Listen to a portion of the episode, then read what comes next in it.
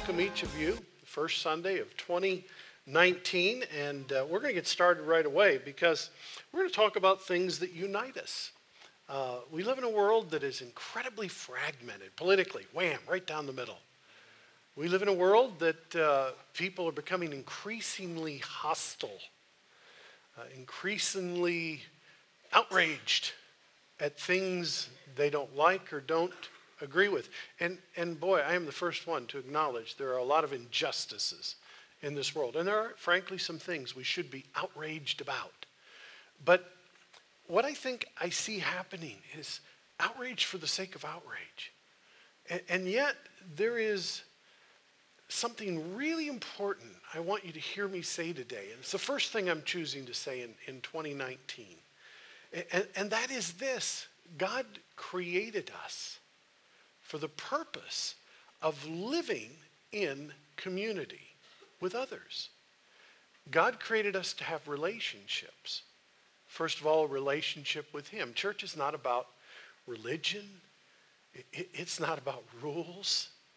It's about a relationship with Christ. And that relationship with Christ opens the door to a new family. How many of you spent some time with family over the holidays? Would you wave at me? How many of you went absolutely perfect? Not a single problem. Would you raise your hand? 3 of you. The rest of us, there were moments that we would just kindly look back and say it was a hiccup, but it's behind us till next year. But family is family. We love family, and we're going to get back together with them, and we love them because they're our family. They didn't get to choose us. We didn't get to choose them, but we're family. And on a much more serious level, that door that opens when you begin your relationship with Jesus Christ takes you into a family of imperfect people. People just like you. People just like me. People who are, as a part of the family of God, now working towards something that is incredible, and that is to live out the purpose for which God created us. And so this month, let me kind of put it in context for you. January 2019, we're going to talk about Christ, community, and purpose. We're going to talk, if you think of it this way, I'm kind of a visual guy. Think of this as a 3-legged stool. What happens when you take a leg off a 3-legged stool? It just doesn't do its job. It wobbles and down you go. We're going to talk about the very core values of our church family, especially as we talk about the rebirth of our church community. And today we're going to talk about the glue that holds it all together. Next week, we're going to talk about Christ. The following week, community, and then purpose. But today, before we get to the 3 legs on the stool, I want to talk about the very thing that holds this all together. And I think if you can maybe grab a hold of this and see that this works not just for a church community, but this is how all relationships work. If you're here today and you're struggling in a relationship, friendship, marriage, I want you to know that what I'm going to talk about today will help you put some glue in that relationship and hold it together. Because again, as I said, we live in this amazingly hostile world. And there are things pulling at us and things that are slicing and dicing us. There's stress, there's work, there's just getting on the interstate. There's just constant struggles. There's our own emotion. There's our own makeup, our temperaments, and how we're wired. All of that creates challenges to our accomplishing God's purpose for us. But if we will get a hold of this idea that God did not create us to do life alone, He did not create us to be unconnected. He created us to connect together with others if we get a hold of that and understand the glue that holds us to that, then we will be well on our way to having healthier families, healthier relationships, being better parents, being far more effective when we go to work. Now, there's a quote, not to get too deep into a history lesson, but going back to Abraham Lincoln. How many have heard of him before? Okay. In the first hour, I asked, how many heard of Abraham Lincoln? One of the guys said, I voted for him, you know. So not that they're any older in that service, but it was a joke, and I got it immediately. But the truth is, he said something profound. It's actually a part of our culture. We say it sometimes without attributing to him. We even forget who or why or what the context was. He made the statement, it's not in your notes. He said, a house divided cannot what? Stand. Say that one time for me. A house divided cannot. That's true in marriage. It's true in parenting. It's true in government. And it's true in church community. Somebody said, well, that makes sense that Lincoln said that. Our country was in a great conflict, a great civil war, North and South. For 4 years, brother fought against brother, state against state.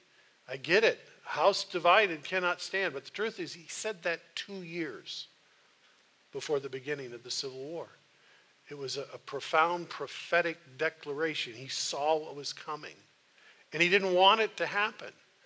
He did not want our nation to be torn asunder. And I hope you will have enough vision to see into the future and look at your marriages and your parenting and just imagine for a moment what it'll look like a year from now or 5 years from now or 10 years or 20 or 30 years from now. The things you're doing right now will determine whether or not your house will stand. And so today we're going to talk very quickly about three things that unite us. Three things that unite us. There could be many, many more. We're just going to lock in on three of them. There are so many things that unite us. And rather than spending a lot of time talking about the naughty list, you remember Santa Claus makes a list, naughty and nice, right? And a lot of times you come to church and you hear the preacher talk about the naughty list. You know what I'm talking about? The thou shalt nots. And we do that when we describe church community sometimes. We define ourselves. We define churches by here's the things we don't do. You know, we don't do these things. Those are bad. When I'm here to tell you today, although there are some things that we're better off not doing, I found this out when I became a Christian at the age of 17. Everything God asked me to do, although it might have been hard to start it, in the long run it was good for me. So the things God wanted me to do were good for me. The things that the deceiver, and there is a spiritual conflict here. There is no way to soft pedal this. There is a conflict going on between good and evil. And what evil wants you to do, the things that may be easy in the short run, bring pleasure, be enjoyable. God's not the pleasure police. He's not trying to rain on our parade. He just wants us to have pleasure long term. And so the things that evil wants us to do in the short term may bring pleasure, but in the long term, they all bring pain. And so you got to make a choice. And you make that choice every day. It's not a one-time thing. Will I choose God's way? That brings great joy, peace. And so today we're going to talk about the positive things, the good things that you can do. I'm not going to beat you up on the bad things. Most of you know what the naughty list includes. So we're going to kind of push that away today, and we're going to talk very specifically about the positive glue that holds the legs on the three-legged stool, things that unite us. So in your notes, let's go ahead and get started here with the first one.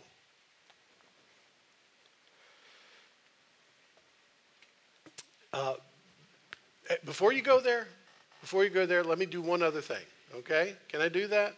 I kind of jumped out there, and I'm so excited about the three things. I have an image that'll help us get to this unite idea a little bit, probably more helpful than just putting it into words. And it is a tree, okay? How many of you can recognize a tree 2 out of 3 times? Can you do that? Okay, so we're going to get back to that slide. That is a tree. Now, some of you are thinking, that's not very inspiring, Ed. It's a tree. I see trees all the time. That is, if some of you are sitting here thinking, that's a big tree. That's a sequoia tree. If you were thinking that's a sequoia tree, you would be right. It is a sequoia tree. How many of you have been to California and seen the sequoias firsthand? Would you wave at me? Yeah, we got some folks. They're huge. They're just, if you've even seen them on television or on a big screen, they're profoundly impactful in their magnitude and their size. They're huge. And this sequoia tree, here's one just standing there. In the back, you see the forest in the background, but one standing by itself is not that impressive. And frankly, if a sequoia tree happens to pop up somewhere by itself, it will have a limited life. Because sequoia trees were actually created by God so that they would cluster together in groves. And their roots not only go down deep, but their roots spread out. Not that deep beneath the surface. And what they do is so unique and so incredible is they actually interlock together with other sequoia trees. And the reason they hold up to the storms, the reason they hold up to drought, the reason they hold up to the problems that other trees succumb to is because they literally interlock together with other trees.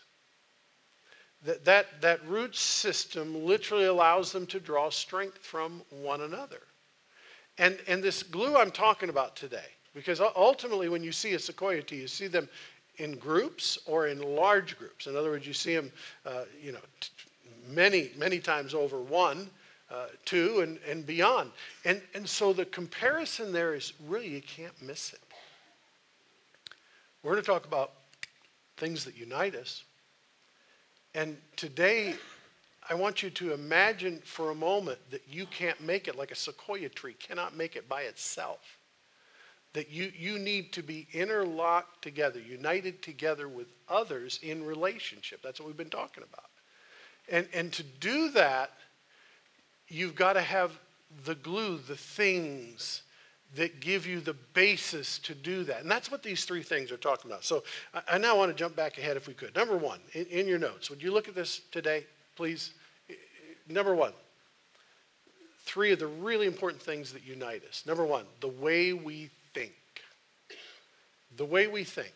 The way we think about Jesus, 2 things here. You can circle Jesus and the church. The way you think about Jesus will determine whether or not, first of all, you are in the family of God. If you see Jesus as an interesting character from history who did some good things, who said some nice things, you've missed out on the fact that Jesus was and is God. And that he came to this planet for the purpose of living a sinless life so that he could pay for our sins. Because we're all sinners. Everybody here is messed up. We all have that in common. We have all messed up. Nobody here is perfect. For all have sinned and come short of the glory of God is what Scripture says. And because we are all sinners, we cannot pay for our own sin. We can't make enough atonement. We have our own sins to pay for. Christ, who did not sin, gave his life to atone for our sin. And how we think about him. If you see him for who he is, God who came to pay for our sins, and you accept his gift of salvation, the way you think about Jesus changes everything. It makes you a member of his family. It unites you to him. But it also unites you to the people around you who have also been born into the family of God. Also, from that, we get the ability to see and think about the church differently. The church is not a building. And really, we are kind of raised to think of the church as a building. We go driving down the road as little kids in our, what's that big building? It's a church.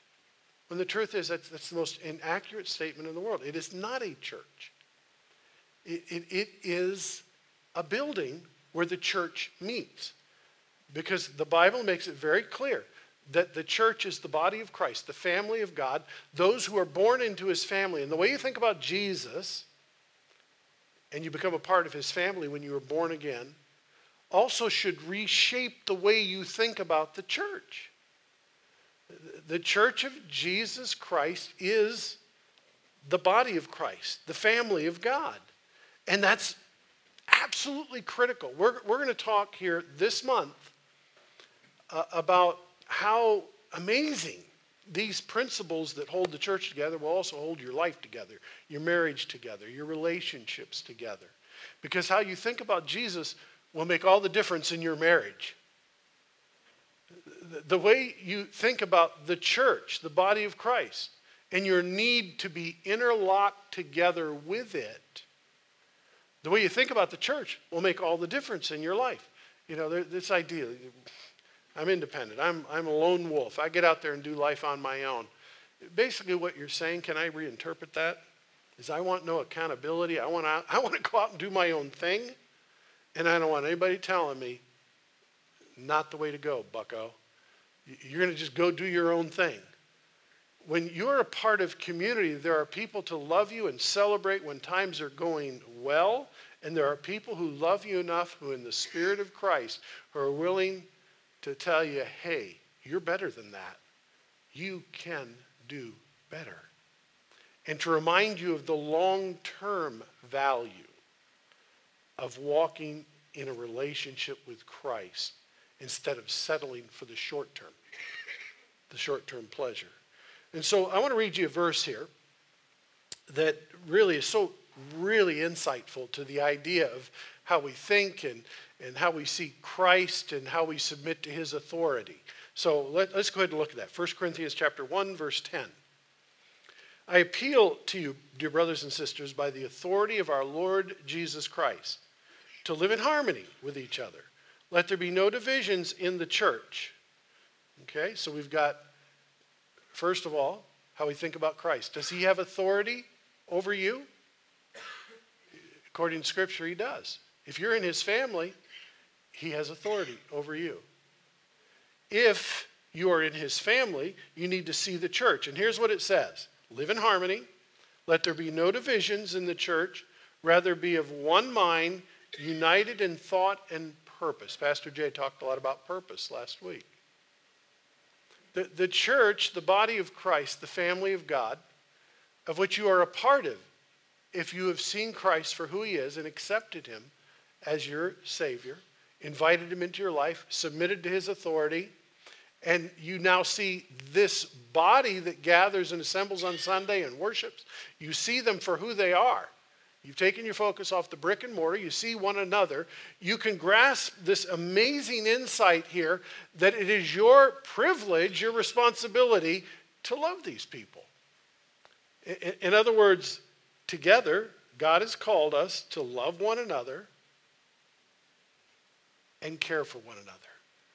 And I'm telling you, if you get your head around that and you become a part of the giving and receiving of the love for one another within the body of Christ, your life is going to be better. Peter also referenced this idea. Next verse, 1 Peter chapter 3, verse 8. Finally, all of you should be of one mind. Sympathize with each other. Love each other as brothers and sisters. Be tender-hearted and keep a humble attitude. Do you know, I ran into it again this last week, and I've heard it so many times I couldn't put a number to it. But the couples that I have talked to who are struggling, who virtually are saying irreconcilable differences, we just can't get along, we can't get in the same room, we have too many things we fight about. I've over the years asked a question, not of everyone, but oftentimes I'll say, what started it all? And they'll think for a bit, and you know what? More times than not, you know what people end up saying is, we can't remember. Because nobody gets married, meets at the altar, looks in each other's eyes, with those fond emotions and the love that is present there. Nobody is standing there. I know I've married a lot of people in my life. I don't think any of them have stood there and thought, today we're kind of crazy about each other, but not that long in the future, we're going to be beating each other's brains out. Nobody does that.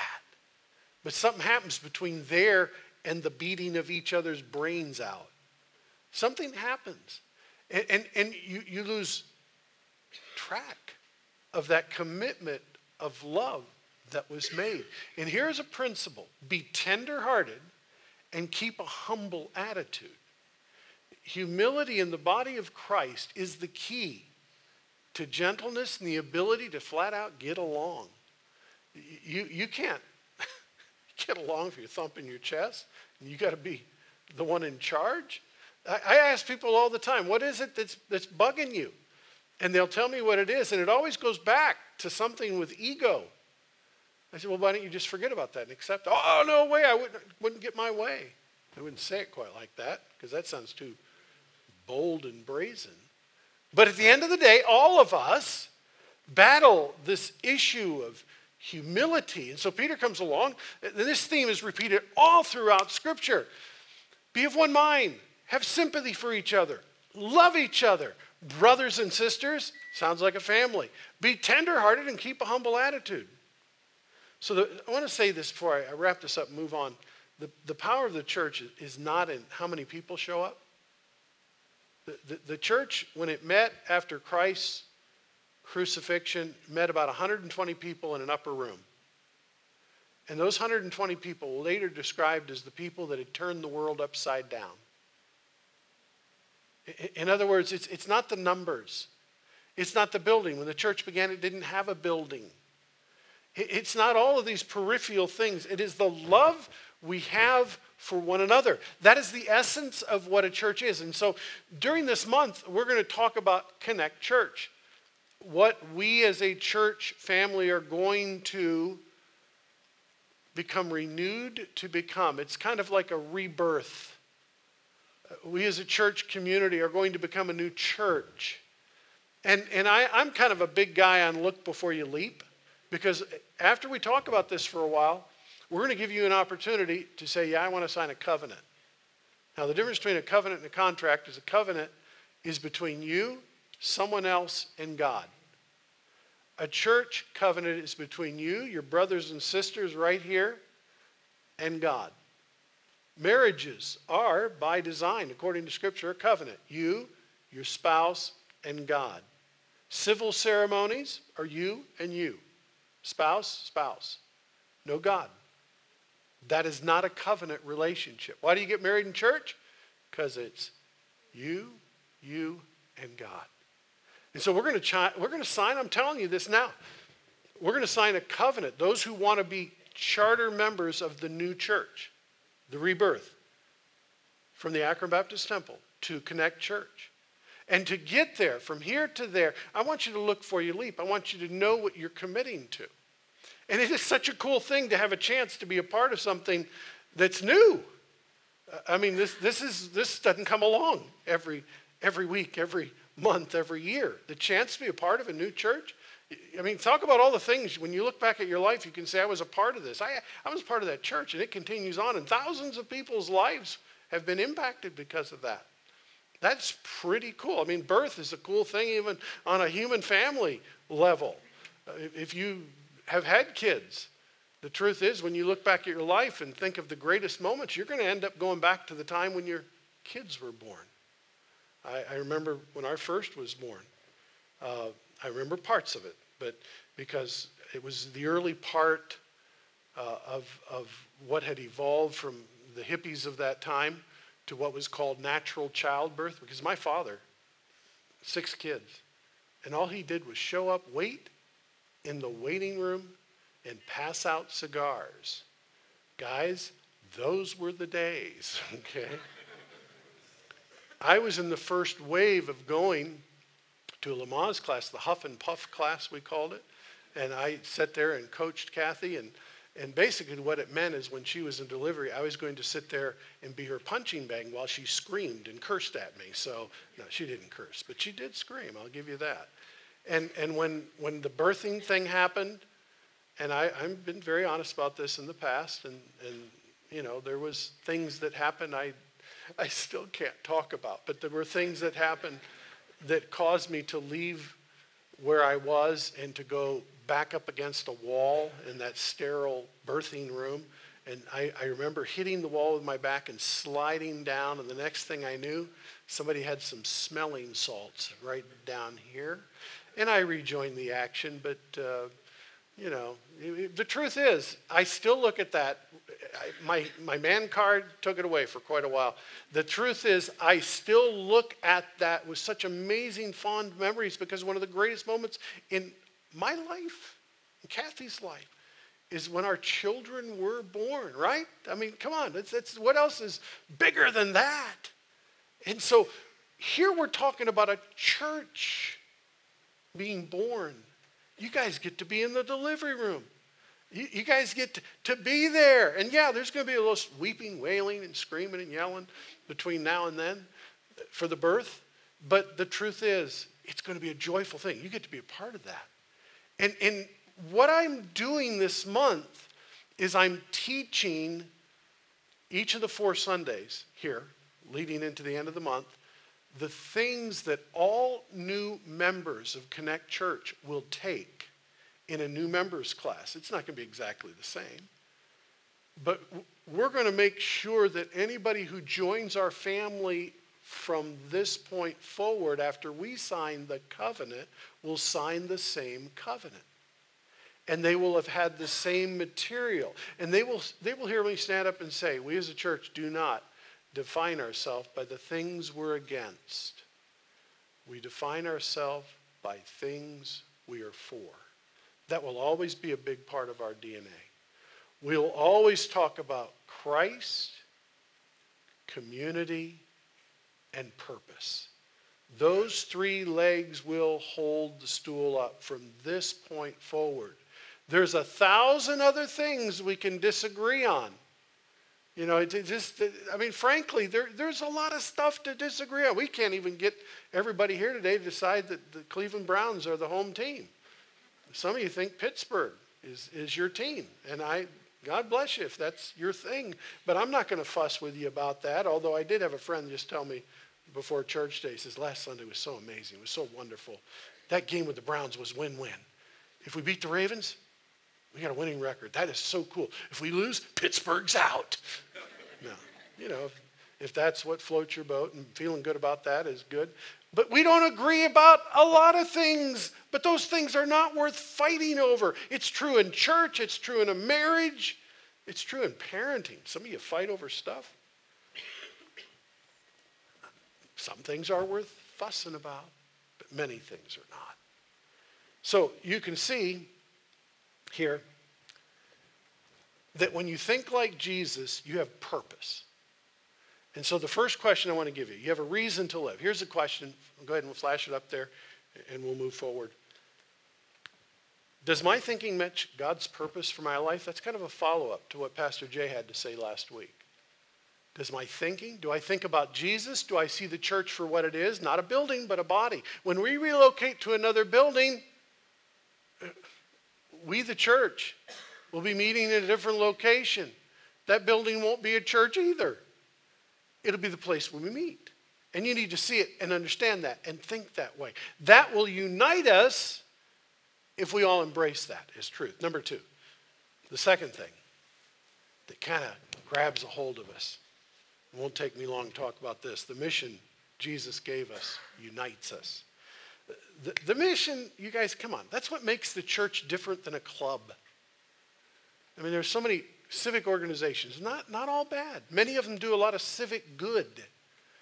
But the difference between that club and the church, and again, church not the building, the church the body. The difference between our assembly is we have a reason, a purpose to gather, to worship God, and to launch the mission, to get out there and do the mission. The mission is something you live. We become missional in our life. And the agenda is already set. You know, a lot of people go shopping for church. They get there and they walk in and say, okay, preaching, we'll give it a C+. You know, pretty decent. Kids ministry, B, maybe B-, and parking, good parking. We A+ on the parking. Made me feel good, friendly people. We'll give it an A there. And you go home, you take the report card, and you decide, I think I like that church. I'll go back there. When the truth is, you ought to be asking, is that group that gathers in Jesus' name, are they actively involved in the mission? Do they embrace people who are hurting and broken? Do they really care about people who need Jesus? I mean, what happened? If you believe that Christ was important to receive him, changed your life, and saved you from a life of pain, sorrow, saved you from what the Bible calls a place of punishment, a place called hell, and given you in its place a place called heaven, taken you from condemned and given you hope. How can we say we really believe that if we don't care about our next door neighbor or the people we go to school with or the people we work with? So the mission of Jesus, it will unite us. What will hold Connect Church together in the future? There will always be things that come along that can divide us, but what will hold us together? Here it is, the mission. Let's look at the verse here that I've put beneath this idea here. It's really a couple of verses, 18, 19, and 20 from the Gospel of Matthew, chapter 28. Jesus came and told his disciples. Again, we're seeing the authority of Christ here. I have been given all authority in heaven and on earth. Therefore, go and make disciples of all the nations, baptizing them in the name of the Father and the Son and the Holy Spirit. So we are to teach, and those who embrace the truth, we are to baptize them. We're holding off on our next baptism till we are in the new building. So if you've recently invited Christ into your life, I'm here to tell you that we're kind of renters here. The Word Church has been amazing in allowing us to stay here, but we're kind of pushing our next baptismal service till we are in the new facilities over on Killian Road. So we're supposed to teach people, show them about Christ, baptize them, and then teach the new disciples to obey all the commands. So Jesus said, yeah, I've got some things that are pretty important, and I want you to teach them to people. And that's why when we get together, we say, you heard it this morning, you need to be connected to a small group, because in those small groups, you get some really passionate principles up close and personal about how to do life and how to follow what Jesus said. Jesus said, I'm with you. You go out and do this, you're never going to be alone. I'll be with you always. So Jesus said, go make disciples, spread the good news. So when you think of a church, on your box to check, number one, up at the very top ought to be, is this church a church that loves people who don't know the good news? That's what we pray Connect Church will be. Above all else, love God. We've got to see things and understand what Jesus taught and make it personal. We got to understand the church for what it is. It's a body, okay? It's not a building. It's not a business. It is the body of Christ living on this planet. So churches that are united have nailed this issue. Let me give you the next kind of application question here I've put down for you. Here's something for you to make very personal. How do I carry forward the mission Jesus gave all who follow him? And even a more personal question. Are you living that out in a missional way right now? Because churches that grab a hold of this become very uniquely scattered. In other words, it sounds kind of ironic, but a church that is connected and united will scatter to do the mission and come back together. We will be united in our willingness to scatter and get out there and do the mission. So the mission is the second thing. The third thing, here it is, a little follow-up to what we talked about in number one, but it's a little more specific. The love we have for one another unites us. I know we talked about this when we started. Number one, how we think about Jesus, how we think about the church, love one another. But I want you to see the real tangible nature of this love. So here it is in our next passage, Philippians chapter 2, verse 2. Then make me truly happy by agreeing wholeheartedly with each other, loving one another, working together with one mind. And what's that last word? Got a couple mumbles. And working together with one mind and what? Purpose. There it is. Paul saw his share of dysfunctional church. He talks about how a guy that used to work with him by the name of Demas, he left and he preferred the things of the world. He settled for short term. He lists some other names. And these are recorded in Scripture, and I won't get into them. But what he does spell out here in a positive way is this. You want to make me happy? Man, get involved here. Find out what it means to work together. Your life's never going to be complete. If you're a spectator in these services, and it's okay to be a spectator when you're new and you're figuring this out, but if you've been coming for a few months, get involved. Be a part of kids ministry. Be a greeter. Connect to a small group. Be a part. There's another verse, and I'm going to wrap it up with this. It is in Psalms, the shepherd who became a king by the name of David, in Psalm 133:1. In fact, let's read that verse together. That's our last verse. Would you guys read this with me? Join me. Let's read it out loud. How good and pleasant it is when God's people live together in... Wow. That's the ideal. I think you could even say how cool it is, how pleasant it is when God's people live in unity in their homes, with their families, with their spouse. Sin always disrupts. Sin divides. Sin causes chaos. So if there's chaos in your home, there's some sin there. And so when you confess that sin and forsake it, the beautiful thing about the love of Christ, it is forgiving, and you get a fresh do-over. You get to start all over again. And I want to just plead with you as a church family here today. We're talking about what we want Connect Church to look like. And I hope we will be that place where we can easily say we are all about how we see Jesus and how we see the church. We got that figured out. And we get the mission. We gather to worship, but we scatter to go out and do the mission. But here's this last thing, and you just can't get away from it. It's part of who we are. We're called to love one another. And that's my hope and prayer for everyone here today, that you will buy into this idea that Connect Church is going to be about loving one another. And so I got a last homework assignment for you. It's the last thing in your notes there today. Would you look at that? How will God's love be acted out in my life this week? So stand with me. Would you do that right now? Stand together. And ask yourself this question. How will I be God's love acted out for someone else? If the body of Christ is supposed to, if we as a family are supposed to love one another, I'll ask it this way. What did you do last week to love somebody in the body, in the family?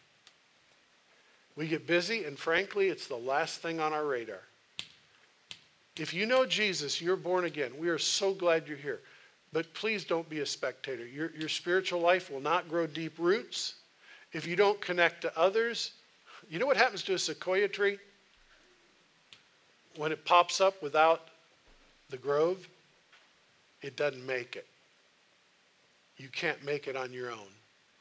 You need the grove. You need the community. And so today, if you are a believer, this may be a time, start of 2019, to say, Lord, I've been trying this a little bit too much on my own. I need you not just for my salvation. I need you. I need you to make me a part of your family. Help me to be interconnected, interdependent. If you're here today and you've never been born again, if you don't know what I'm talking about, we close every service with a worship moment. We also close with an opportunity. If you have questions about how to have a relationship with Christ, we stand down here, Pastor Jay, myself, Pastor Randy, others. We are here to take the Bible and show you how you can receive Christ, how you can know Him, be in the family. Thank you for listening today. We hope your heart was inspired. For more information or directions, visit us at abt316.com.